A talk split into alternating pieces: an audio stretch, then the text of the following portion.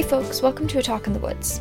I'm Lily Horn, and today we're sharing the conversation I had with Landon Fake, who's the executive director of the Great Pond Mountain Conservation Trust, as well as a close family friend. Landon and I hiked up Great Pond Mountain, took in the views, and talked about a wide range of topics.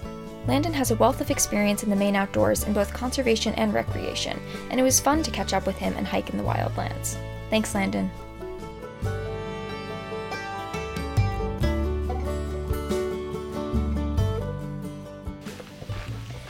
Can you describe where we are? So we are at the mountain trailhead in the wildlands, which is a 5,000 acre preserve owned by the Great Pond Mountain Conservation Trust. And this trail goes up to the top of Great Pond Mountain, which is about 1,028 feet high. And right up here on the left, there's also a mountain bike trail that takes off, a machine built mountain bike trail. Cool. So this is our main preserve, and a lot of my job is managing this. It's all open to the public for a variety of uses, and it's it's got 160 culverts and more than 20 miles of dirt road, and that's our that's where um, most of our maintenance budget goes. As far as managing a conservation organization or land trust, what is your day to day work like? Well, one of the great things is it's very varied. You know, some days it's walking up trails. Some days it's doing this, other days it's spending the day in front of the computer and sending email and talking on the phone, like most administrative jobs. So it's a mix. Sometimes I'm focused on land deals, buying land. Right now we're actually selling a house. We bought a big parcel of land with a house on it. We're keeping the land and selling the house. So that's so so those land transactions are a big part of it. And then management of the property, which is making sure trails are maintained and signed and making sure roads are as erosion proof as possible, which is an ongoing challenge. They're old logging roads that were here when we bought the property, and we've tried to close some of them down, and we'll be closing others down, but still we maintain a fair amount of mileage. And then I have three staff. One of them is the steward, who his main responsibility is the hands on management of this property, and then outreach and donor relations person, and a forester uh, who's it's a contract position. So, you know, a little bit of staff management, human resources kinds of stuff. So, you mentioned a forester. So, there is forestry happening on this land? Yes, there hasn't been any harvesting yet. When, when we got the property in 2005, it was pretty much clear cut. And so we've been trying to grow trees to eventually be able to harvest um, in different places, we have different regimens going on as far as how we're managing it. And so the forester helps with that. We have a lot of diseased beech, and so we're trying to have a more wider mix of trees that would have traditionally been in the northern forest. So, what types of trees would that be? Um, a mix of hardwood and softwood, pine, fir, spruce, a little bit of hackmatack, and then red oak, red maple, sugar maple, ash, beech, of course, a little bit of ironwood, a little bit of linden or basswood. I'm looking around to remember popple, poplar, quaking aspen. And the diseased beech, I think I've seen that before. That's where it's bumpy looking and is that it or is, am I thinking of a different tree disease? No, that's that's probably it. That's, yeah, like that. It's a uh, invasive species. It came from somewhere else. It's a well, it's two things. It's actually a bug that carries the fungus on it, and so it burrows into the bark, and the fungus is what does the damage to the tree. And they live on for a long time after they get infected, but it really changes the way the tree grows. And when you cut it down, the root sprouts that come up are typically infected as well. So see all these here have it these young beeches. Wow. Yeah, that's very young. Occasionally we'll see a, a pretty good sized tree that doesn't have any of it, so we try to protect those, hoping that eventually a strain will develop on its own that's somewhat resistant to it. So, kind of taking a step back, you grew up in Maine, right? I can't say I was born here, but I, my family moved to Lewiston when I was in high school, so I've been here mostly since then, not entirely. But I feel like this is where I want to be. This is this feels more like home than anywhere else I've been. You mean Maine in general, or Yeah, this area? Maine- Maine in general. Yeah. When we were in the car, you mentioned the watershed. I was wondering if you could talk more about that, about the importance of this land in protecting the watershed. Sure. So most natural systems in the in the forest are impacted by the watershed and everything is downstream of everything else. So if you well, for example, if this trail is eroding mineral soil, that soil can eventually get into a, well, actually pretty soon get into a small stream, which then washes it downstream to a bigger stream, and eventually it ends up in Alamoosook Lake. So protecting watersheds means that you're you're insulating the property to from to a certain extent from outside influences, if that makes sense. Yeah, that does make sense.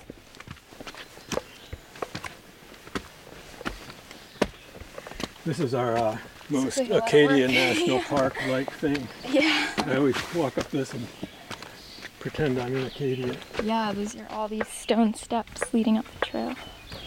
By the same token, with watershed, there's a couple of major streams that come down into the wildlands. We don't own the property around them. They come from towns from Dedham and Holden. And so, you know, that water is coming into the wildlands, and we can't do much about that. So you're always limited. Yeah, you can't really isolate one spot from another.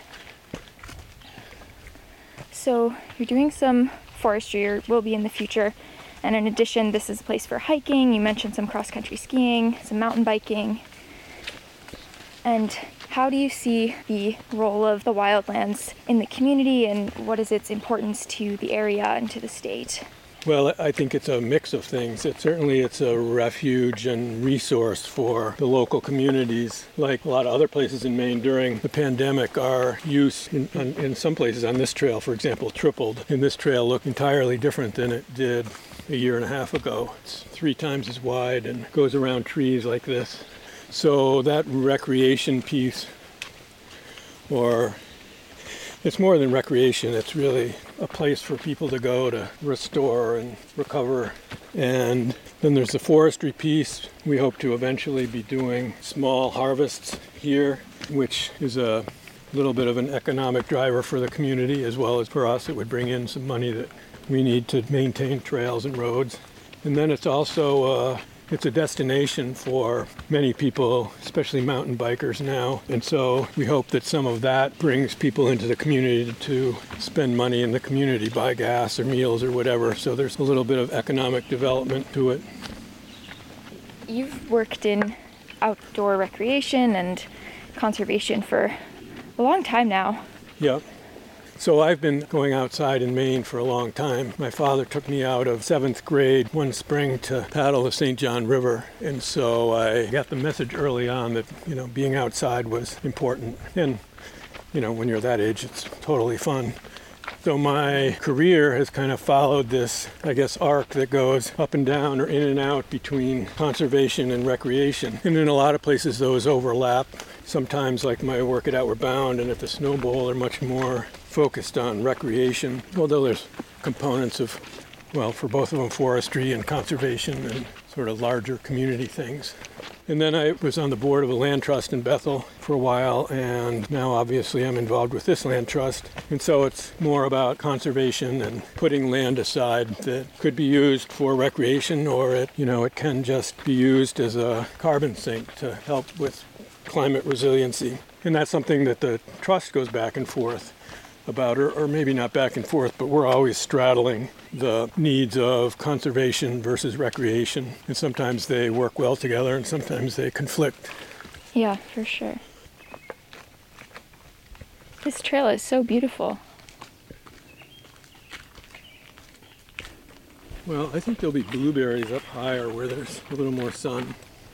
Yeah, it seems like all of the berries are coming a little bit earlier this year. We kind of just stepped into, I mean, there's been little pieces of it, but we just really stepped into what's called the low elevation bald habitat, which is a, a community of plants that often live together and thrive on this kind of bare ledge. Sunny, not really high in elevation, but you know, I think the I think the state says it's between 500 and 1500 feet in elevation, pretty much close to the coast. The community consists of some alpine blueberries, broom crowberry, and three-tooth cinquefoil. And I'm looking, and yes, we have some right here. This is a rare plant called smooth sandwort. These little white flowers here. Oh, yeah. Um, so they're they're rare in Maine, and um, so we, we try to do what we can to protect them. They're they're actually pretty tenacious. They uh, although they're annuals, they do pretty well here. One of the ironies is, is when we say we try to protect them, like we're not doing very much with these right here, but they really thrive where the soil's been disturbed. So unless you have disturbed soil, you don't have smooth sandwort.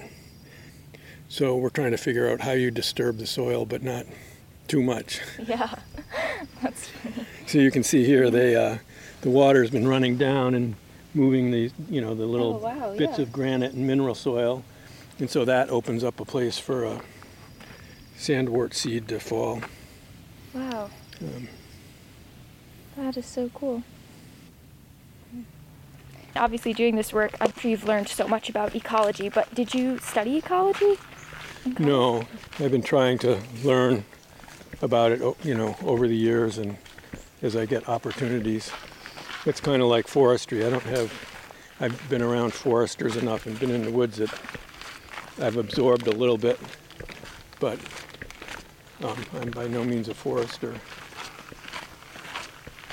It's actually great. We're we're here right at the perfect time. The smooth sandwort's in bloom. That's so cool. I just saw a blue jay over there as well. A big yeah. one. Oh yeah, I'm seeing lots of blueberries too. Yeah. Wow, it seems kind of early. Um. July. Uh, yeah, maybe a little early, but yeah, there's there's a fair number of ripe ones right in there. Yeah. So, in the years that you've lived in Maine, in what ways have you seen the state change, and especially, I guess, the conservation world? And what changes do you think are coming or are necessary? Yeah, so um, I guess thinking fairly recently, just the number of people going outside has increased incredibly, and it's you know it's not just people out for an afternoon walk; it's backcountry skiers and climbers and hikers. And I was I was in Baxter last winter in February, and there were probably 50 cars in the Abol parking lot, and I've been there I don't know, 20 times in the winter. I've never seen probably more than 10 in the parking lot before. Wow. And, and there were people actually just up there for the day. And we hiked up high and got on the tablelands. And, you know, I'm up there accustomed to being entirely alone. And you could see maybe a dozen people and people on skis and people hiking. And that was a little, I don't know, I wouldn't, I wouldn't say um, disappointing, but it was distracting, I thought. And it just made me wonder about you know that perennial question of how much use is good and when is it too much. So and i you know i i'm also in the business of promoting outdoor recreation. You know we try to encourage people to come here and use this and become members and become attached to the land and support it with money or by volunteering.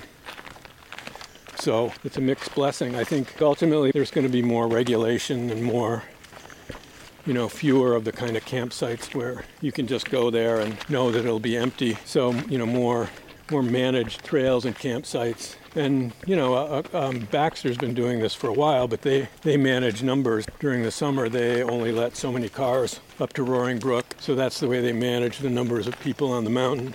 More of that is coming to other places probably. We try to figure out how to manage it. It's it's not easy. So yeah, I think the use thing is changing. I think I think there's a resurgence of interest in public land. The LMF bill just passed, which will put $50 million into buying land to be set aside mostly for recreation. I think also one of the one of the encouraging trends is land trusts and other landowners, land managers are recognizing the deep history of the land and how a lot of the land in Maine was once managed and lived on by Aboriginal people who, in a lot of places, did a did a better job of it than we do. And so there's some of that sort of reckoning.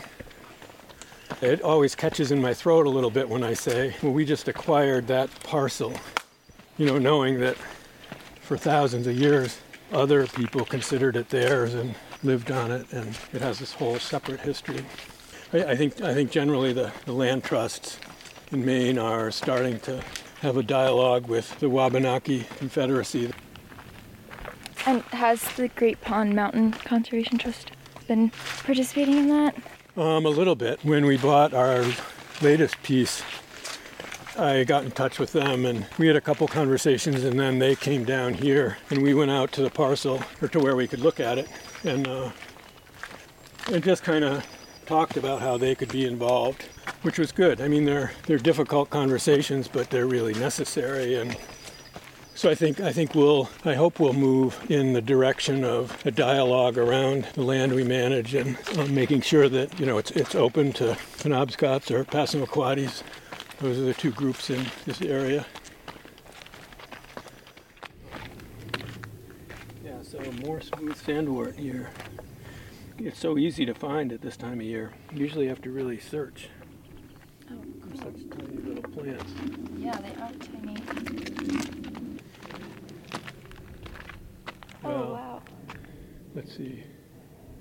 We can go, um, let's go a little higher. We could could go up to the summit, but there's not the views aren't as good from the summit. There's a lot of trees up there. I guess I guess actually yeah, there's views kind of in other directions, but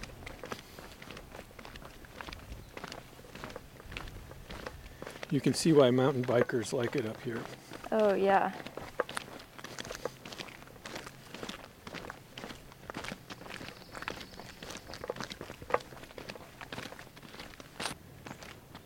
So what are we looking at here? So that's Craig Pond, right there, really um, clean, deep pond that um, there's only a few camps on on the east side over there. You can see the floats and stuff, but that's that's what the hatchery is named after Craig Brook that flows out of it. Next next down, also in the same watershed, is Toddy Pond. And then if you look off this way, that's Penobscot Bay, and those are the Camden Hills over there.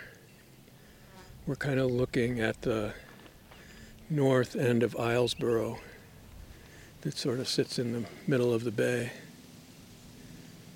That's Blue Hill there, very distinctive. And then you can see a little bit in the distance over there, higher mountains, and those are those are on Mount Desert, Acadia. Mm. Okay. And it's I can't it's too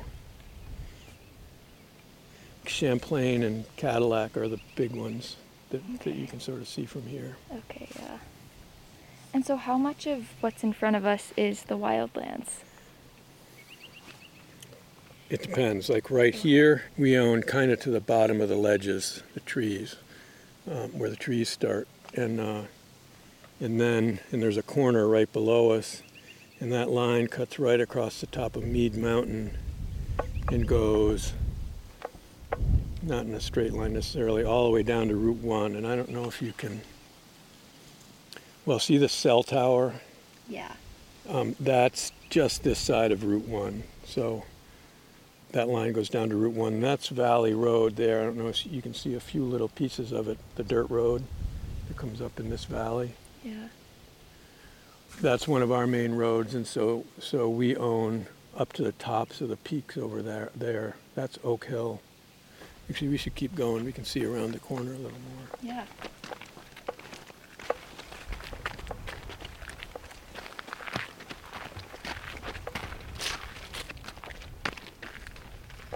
Maybe a little more. Well, that one's Flag Hill. We own up to the top of that, right just to the top. So that so that eastern line kind of just runs north and south. There's several zigs and zags in it.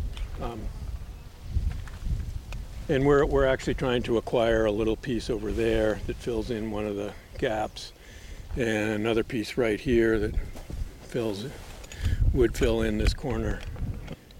And yeah so lots of lots of different habitat. You can see the wetland down there. Yeah. and the kind of the string of dead trees is the upper reaches of Hot Hole Brook, and it gets dammed up by beavers, and the trees die, and then the beavers move on, and the trees eventually come back. That's so cool. Beavers are incredible. Yeah, you can see that little scar in the hillside there. That's our gravel pit Okay. that we use to for gravel to maintain the roads. It's not great gravel, but and there's other places like you can see a couple up there, but this one especially uh, little clearings that we try to keep clear, both for the view and and for the habitat. You know, different different things live in open fields than live in the forest, and a lot of them live like to live right on the edge so they can go between the field and the forest. Mm. I'm sure you've seen so many different animals, but like, could you name a few animals that you've seen on this land? Well, I've, I've seen on camera a lot more than I've seen in person. Okay, yeah. Um, but there's there's definitely bobcats here. There's um, bears here, moose, deer, um, otters, plenty of porcupines. yeah. What else? Um, I don't. I would. I would. I would guess there's lynx here. I haven't seen any, but I know there's um, lynx and have been seen in Dedham and Holden. Holden. So I would expect they would. They would hang out here where they have 5,000 acres to stay out of trouble in. Yeah. Um, yeah, and there's um, and then of course in the in the streams there's all the usual brook trout and um, alewives. Alewives are like salmon; they they live out in the ocean, but it, but then come back up streams to spawn. So every spring the alewives come into Alamoosook Lake and up into the Dead River and up into I think I think they some of them make it as far as Hot Hole Pond. There are several eagles that soar around over over the Dead River. Mm. And so these ponds are freshwater. Yeah, yeah, you can't quite see it.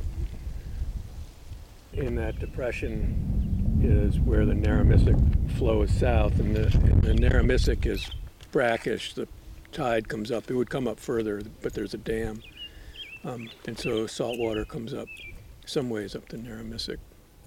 So that, that yeah, that has its own ecology there. So, what do you think some of your favorite ways to enjoy the outdoors are, especially in Maine, but I guess in general too? Well, I love just walking like this for the afternoon. I guess when I'm more serious, I, I typically go on one four or five day canoe trip every summer up north somewhere. That's something I can do with my wife, and we have friends in Bethel we usually do it with. I still alpine and Nordic ski, and that's kind of my main exercise in the winter. I used to be a fairly serious whitewater paddler, and I bought a new boat or a used boat a couple of years ago, and I have ambitions to paddle that more, but I'm not sure that's going to happen. My shoulders aren't aren't liking that so much. Um, and I used to climb a lot, and I still do that on occasion. I think the last time I went was with your dad. Yeah. Um, and I try to get to Katahdin every year, either summer or winter. Usually it's winter. And so, sort of winter climbing, mountaineering on a ever decreasing level of seriousness. I'd say those are the main, the main ones. yeah. Well, thank you for taking me up here. This is beautiful. Sure. It's a great view. Yeah. It's great for me to come up here too.